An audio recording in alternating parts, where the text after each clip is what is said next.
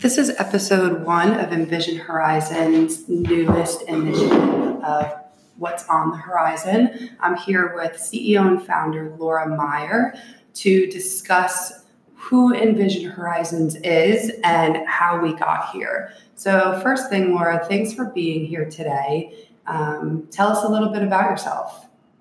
Hi, Maggie. Uh, great to chat with you. So, my name, as you've learned, is Laura Meyer, and my background is in retail. So, I actually grew up working in my father's hardware store, mixing paint and helping uh, the employees learn how to use the computer cashier system uh, because it wasn't an old school till. My, my father upgraded the system and needed a younger mind who understood computers at the time. And I've also always had a passion for retail. So I studied, I went to college, I studied business marketing and entrepreneurship. Where'd you go?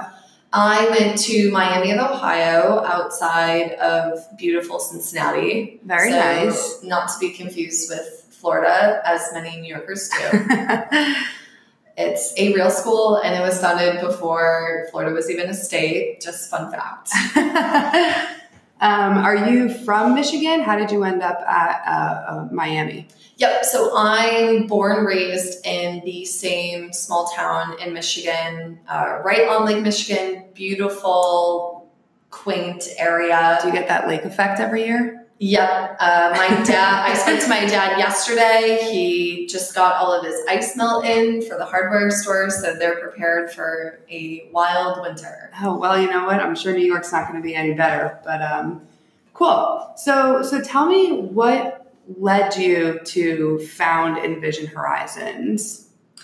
It was an interesting journey.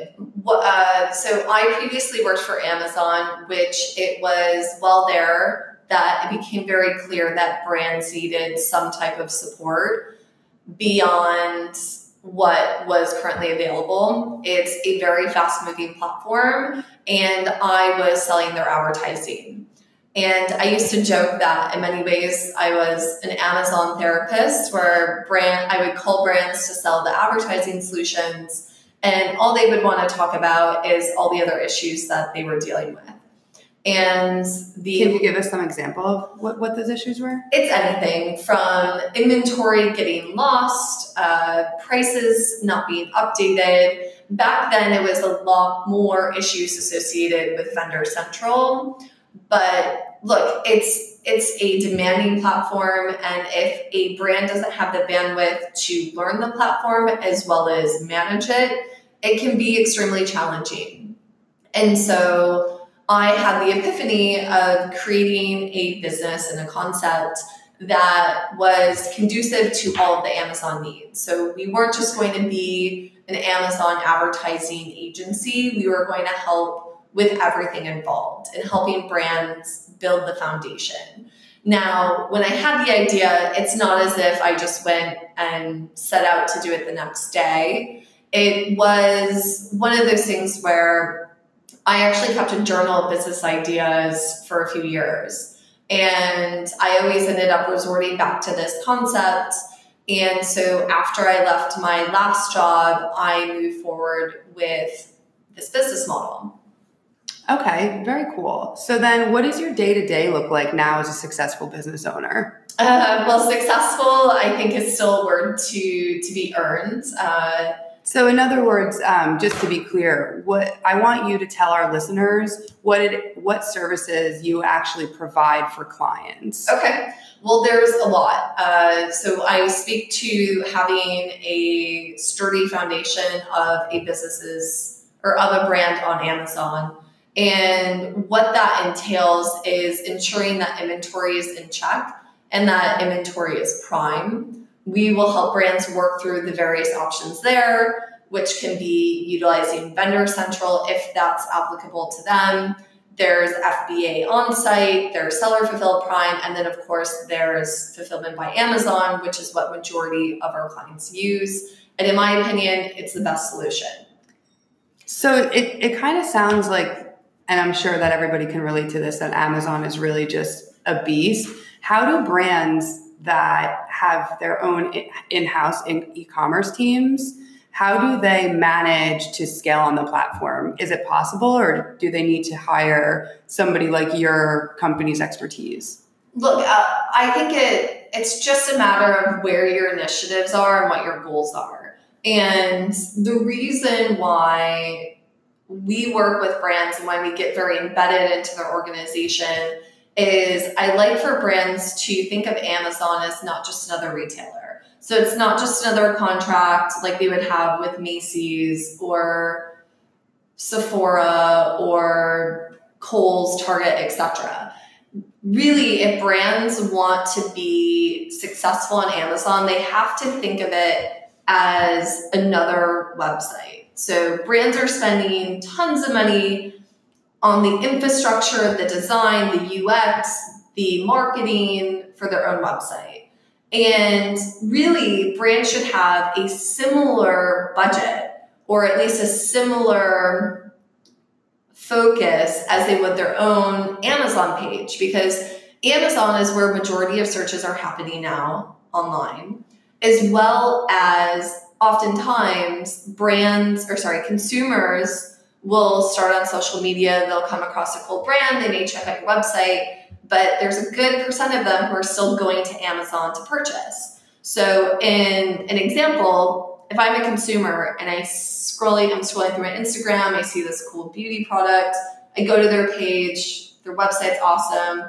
I go to Amazon and they have negative reviews, it's crappy imagery. The likelihood that I'm going to follow through with the purchase suddenly drops.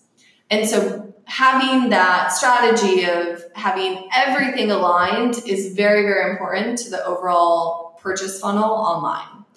So, can a brand be successful on Amazon if they're not doing other forms of marketing and uh, the other channels? I think it depends in category. If you're in a very saturated market, it will be quite difficult. If you have a product that can really own a niche and you play the Amazon game correctly, there are a lot of private label seller brands out there where their business is Amazon. And they'll find some niche like hot pink spatulas. Totally just throwing that out there. But maybe there's a sudden search for hot pink spatulas because it's a trend within well, like the baking influencers. Exactly. And all of a sudden they're able to own this niche. They were one of the first to market and they can make a lot of money doing that. Now, in terms of like going back to marketing, right, that's a cash cow. So that will be short lived. Right, right. So now, as a young female business owner, I want to talk a little bit about some of the obstacles or experiences that best prepared you for this moment. I mean, there's everything in life is an experience, and I like to have the mentality that even when an experience seems awful in the moment, it really does, if you can be a resilient person, it can really shape and mold you to becoming a stronger, better version of yourself. You know, I've had experiences where I may not have felt heard in the room, and that just makes you become aware of what tactics you have to take to then be dominant in the room. I grew up in the age of internet. I specifically remember learning what Google was in elementary school. And one of my friend's dads actually came into the classroom and did a seminar and teaching us how to do Google search. Uh, you know, Google, you know, Google all became available to us all at the same time. We were just at different points in our lives. Right. And it's more about how brands and people are able to adapt to this very fast moving time in right. human history. You know, the industrial revolution happened very quickly, and now the age of internet has happened very quickly. I mean, Google, they came out with pay per click advertising, I think it was 2002. Right. That's not that long ago. And now pay per click advertising is standard within the industry. Yeah, no, you're right. You're absolutely right. So, with that, with Google's pay-per-click advertising not being that long ago, what what are some of the trends that you see developing on Amazon that it's going to if if brands don't get in it now, it's going to be very difficult to catch up to? Well, I think it's more so being nimble and being quick to react. So in just the digital age, the reason why I believe a lot of smaller brands and emerging brands have been able to be so successful, you know, everything's the Warby Parker of X in a way, whether it's a toothbrush or the Dollar Shave Club, et cetera, et cetera, is because these brands were able to get on Facebook advertising a lot faster and earlier than some of the larger, more established holding companies of brands. And so, one thing that we like to tell a lot of our clients is some of our more corporate level clients, they want very structured budgets for their advertising. Mm-hmm. And I always like to push back on them and say, look, we can have these budgets, but give me a flex budget where if there's a new ad unit or a new opportunity, we at least have a little room to test it. Because with digital advertising, it's like anything. When I, re- I remember hearing the statistic that when the first digital, sorry, the first display ad ever existed on the internet, it had an 80% click through rate now the click through rate on a display ad is less than 1%. Right. You know, it's like 0.00 and then you're happy. Yeah. And that's what's going to continue to happen is as consumers become more savvy, they want more authentic placements of ads shown to them and they don't want it to be annoying. So it's finding that fine line between what is overly targeted, where it's creepy. Like I was talking about what flights I want to buy to go on holiday around the Christmas time to then get an ad with the exact location I was just talking about, little creepy. And there's no doubt that these data companies like Facebook and Google, etc., they know a lot more than we realize, I think, but it's finessing the right spot. Right. So my point with this is that as it relates to Amazon, we always like to get our brands on new ad units as soon as possible and in beta programs because that's really where we find you get the most bang for your buck. Pay per click advertising on Amazon, everyone's on it now. And we've even looked at trends internally of our clients where the ACoS have steadily increased over the years because the CPCs have drastically increased over years. And as a result, we're now looking at different other solution or different solutions that Amazon has. And we're getting a lot of our clients on Amazon DSP because that is still a ad unit that brands don't necessarily, at least smaller brands don't have immediate access to. Right. They either have to sign a $30,000 insertion order with Amazon's media group or they have to somehow have access to the self-service platform, which we as an agency do. So, what are the click-through rates for uh, Amazon DSP ads? That's really the account managers that are looking at those statistics. But what I like to see is the ROAS and seeing the brand halo effect and the percent of n- new customers that are buying into that brand. Okay. And why I really like that ad unit is more recently they've rolled out where instead of doing audience lookalike targeting, which is what it initially launched as when it was called Amazon Advertising Platform, uh, now you can retarget those that have been on your product detail page, that have been on your competitors' product detail pages, the queries that they've searched. And in a way, I kind of see Amazon DSP right now as what Facebook retargeting and advertising was four years ago. Where if you get in early enough now, it can be a huge driver for brands. Okay. So, with the talk of flex budget budgets and advertising, how much does a client need to invest in their ad spend on the platform to be to really make it sustainable and, and scalable? It really depends by category. Uh, we really customize this based on what their margin goals are, what their growth goals are. But I would say in ballpark, we usually advise between 10 and 20% of reinvesting whatever revenue you're generating on Amazon back into advertising. Okay. But like what we also look at is the LTV of their Amazon customer, what their repurchase rates are. So we all we have that all calculated within our own reporting dashboard that we've built. And we then use that to build the bigger picture because if we know that the repurchase rates are really high, then we're comfortable investing even more because of the long term growth effects right. that that can have. Okay. So now, what makes Envision Horizons different from your competitors? Well, I think to be honest, I try not to pay too much attention to the competitors. I, in a way, like to keep my blinders on and just really focus on what is what I think is a good job, but more so what our clients tell us and go off of that feedback. And in a way, I kind of like to, from a peripheral standpoint, I mean, I had coffee a few weeks ago with one of my old Amazon colleagues who's technically heading up a direct competitor. But in a way, what's cool is there is this sense of camaraderie, right? Because we are all going after or helping support against the retail giant.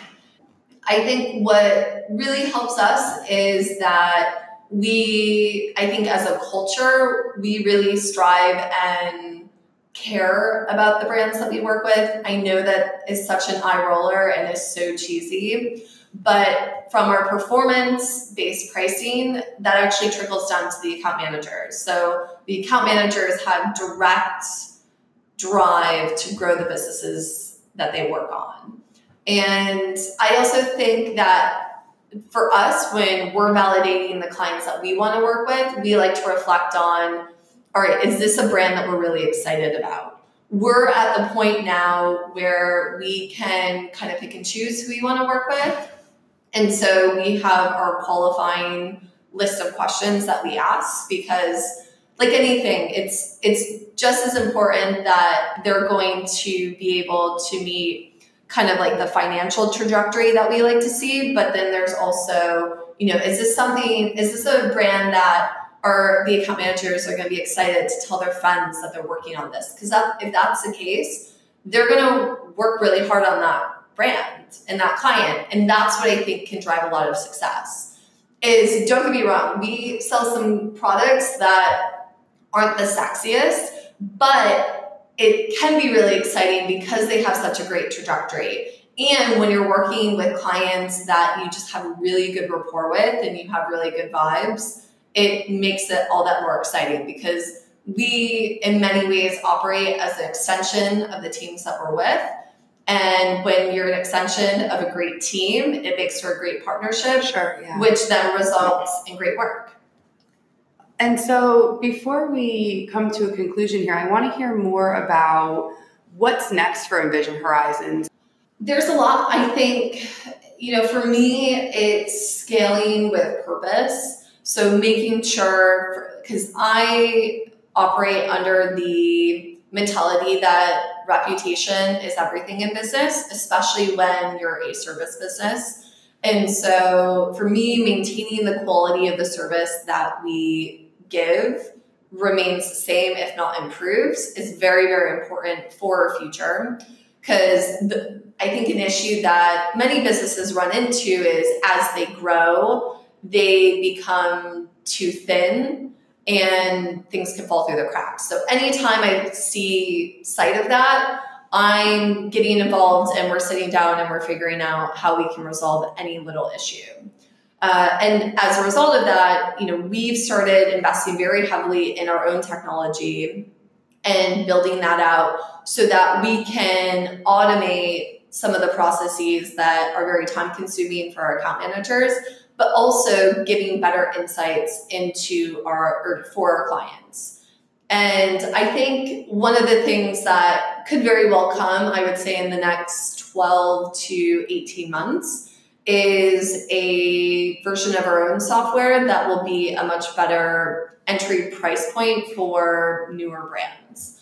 But I would say that our core white glove service will always be the heart and soul of our business. Great. Well, um, is there anything else that you wanted to talk about that I didn't already ask you? No, that's great. Um, well, thanks so much for taking the time to chat with me today. Um, and I wish you guys all the, the best luck in your next steps. Yeah, awesome. Thanks so much. Yeah, of course.